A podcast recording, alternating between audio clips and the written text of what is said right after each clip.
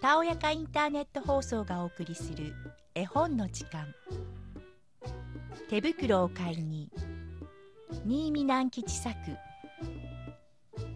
寒い冬が北方から狐の親子の住んでいる森へもやってきましたある朝ホラー穴から子供の狐が出ようとしましたが「!」と叫んで目を押さえながら母さん狐のところへ転げてきました。母ちゃん目に何か刺さった。抜いてちょうだい。早く早く。と言いました。母さん狐がびっくりして慌てふためきながら目を押さえている子供の手を恐る恐る取り除けてみましたが何も刺さってはいませんでした。母さん狐はホラー穴の入り口から外へ出て初めて訳が分かりました。昨夜のうちに真っ白な雪がどっさり降ったのです。その雪の上からお日様がキラキラと照らしていたので雪は眩しいほど反射していたのです。雪を知らなかった子供の狐はあまり強い反射を受けたので目に何か刺さったと思ったのでした。子供の狐は遊びに行きました。真綿のように柔らかい雪の上を駆け回ると雪の子がしぶきのように飛び散って小さい虹がすっと映るのでした。すると突然後ろでドタドタザーのすごい音がしてパン粉のような粉雪がふわっと小狐に追っかぶさってきました。小狐はびっくりして雪の中に転がるようにして10メートルも向こうへ逃げました。なんだろうと思って振り返ってみましたが何もいませんでした。それはもみの枝から雪がなだれ落ちたのでした。まだ枝と枝の間から白い絹糸のように雪がこぼれていました。まもなくホラー穴へ帰ってきた子狐は「お母ちゃんお手手が冷たい。お手手がチンチンする」と言って濡れてボタン色になった両手を母さん狐の前に差し出しました。母さん狐はその手に「はあ」と息をふっかけてぬくとい母さんの手でやんわり包んでやりながら「もうすぐ暖かくなるよ。雪を触るとすぐ暖かくなるもんだよ」と言いましたがかわいい坊やの手に霜焼けができてはかわいそうだから夜になったら町まで行って坊やのお手手に合うような毛糸の手袋を買ってやろうと思いました。暗い暗い夜が風呂敷のような影を広げて野原や森を包みにやってきましたが雪はあまり白いので包んでも包んでも白く浮かび上がっていました。親子の銀狐はホラー穴から出ました。子供の方はお母さんのお腹の下へ入り込んでそこからまん丸な目をパチパチさせながらあっちやこっちを見ながら歩いていきました。やがて行き手にぽつり明かりが一つ見え始めました。それを子供の狐が見つけて「母ちゃんお星様はあんな低いところにも落ちてるのね」と聞きました。あれはお星様じゃないのよと言ってその時母さん狐の足はすくんでしまいました。あれは町の日なんだよ。その町の日を見た時母さん狐はある時町へお友達と出かけて行ってとんだ目にあったことを思い出しましたおよしなさいっていうのも聞かないでお友達の狐がある家のアヒルを盗もうとしたのでお百姓に見つかって散々追いまくられて命かながら逃げたことでした。母ちゃん何してんの？早く行こうよ。と子供の狐がお腹の下から言うのでしたが母さん狐はどうしても足が進まないのでした。そこで仕方がないので坊やだけを一人で町まで行かせることになりました。坊やお手手を片方を出しとお母さん狐が言いました。その手を母さん狐はしばらく握っている間にかわい。い人間の子供の手にしてしまいました。坊やの狐はその手を広げたり握ったりつねってみたり嗅いでみたりしました。なんだか変だな母ちゃん。これなにと言って雪明かりにまたその人間の手に変えられてしまった自分の手をしげしげと見つめました。それは人間の手よ。いいかい坊や。町へ行ったらね。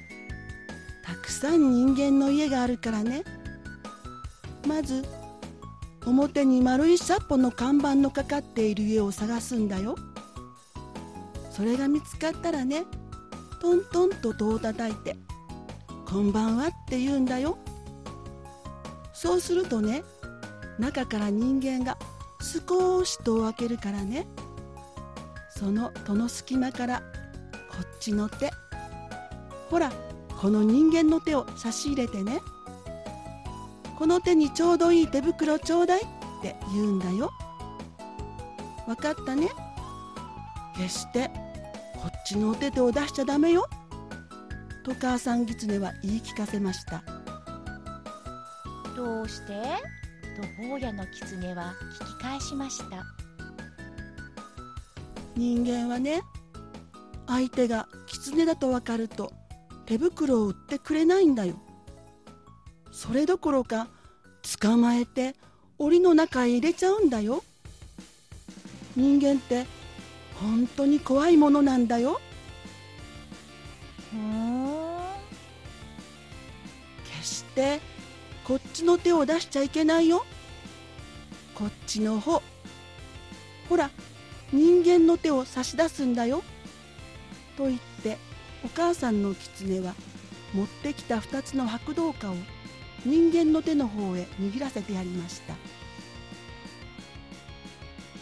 子供の狐は町の火を目当てに雪明かりの野原をよちよちやっていきました。初めのうちは一つきりだった火が二つになり三つになり果ては十にも増えました。狐の子供はそれを見て火には星と同じように赤いのや黄色いのや青いのがあるんだなと思いました。やがて町に入りましたが通りの家々はもうみんな戸を閉めてしまって高い窓から暖かそうな光が道の雪の上に落ちているばかりでした。けれど表の看板の上には大抵小さな電灯が灯っていましたので狐の子はそれを見ながら帽子屋を探していきました。自転車の看板やメガネの看板やその他いろんな看板があるものは新しいペンキで描かれあるものは古い壁のように剥げていましたが町に初めて出てきた小狐にはそれらのものが一体何であるかわからないのでした。とうとう帽子屋が見つかりました。お母さんがみちみちよく教えてくれた黒い大きなシルクハットの帽子の看板が青い電灯に照らされてかかっていました。小狐は教えられた通りトントンと戸を叩きました。こんばんは。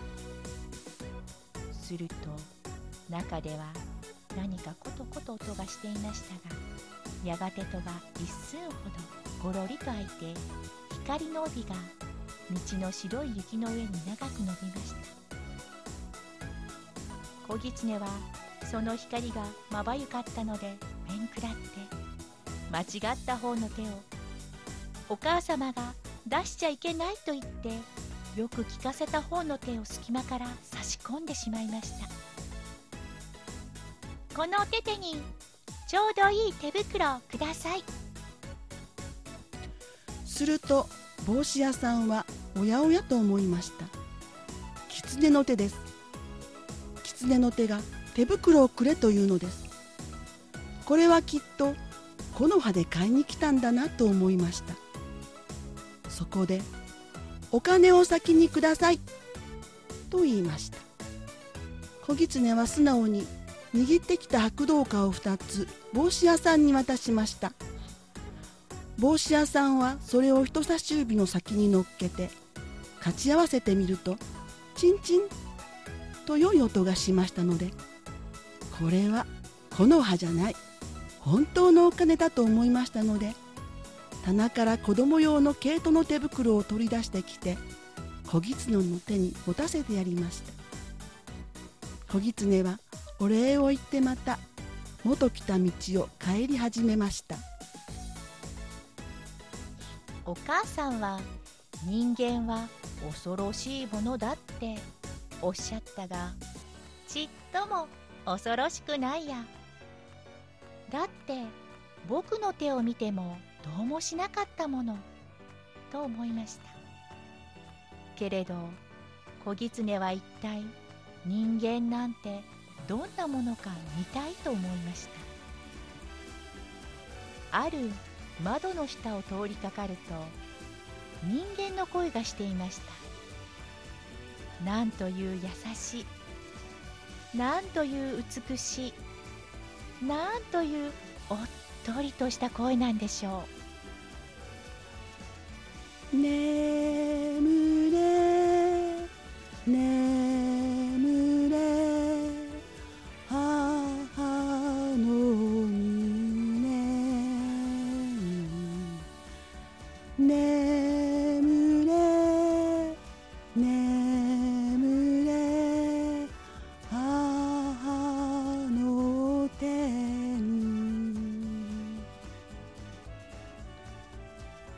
小狐はその歌声はきっと人間のお母さんの声に違いないと思いました。だって小狐が眠る時にもやっぱりお母さん狐はあんな優しい声で揺すぶってくれるからです。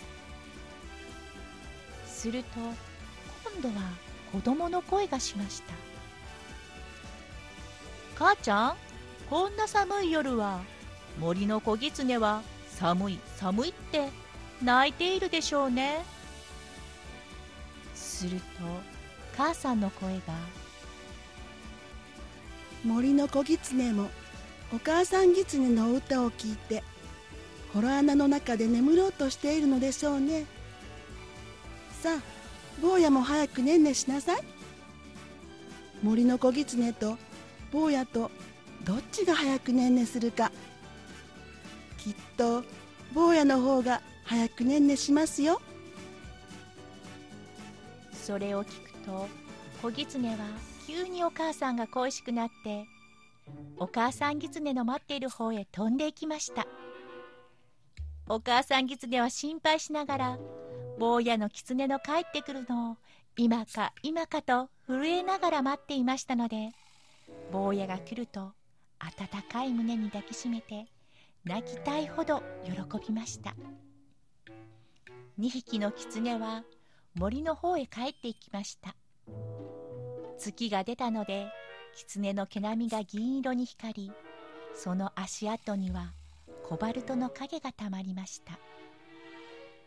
母ちゃん人間ってちっとも怖かないや。どうして？棒を間違えて本当の手で出しちゃったの。でも帽子屋さん捕まえやしなかったもの。ちゃんとこんないい暖かい手袋くれたもの。と言って手袋のはまった両手をパンパンやってみせました。お母さんギツネはまあと呆れましたが本当に人間はいいものかしら？本当に人間はいいものかしら？とつぶやきました。おしまい。朗読はさやかとあきおがお送りしました。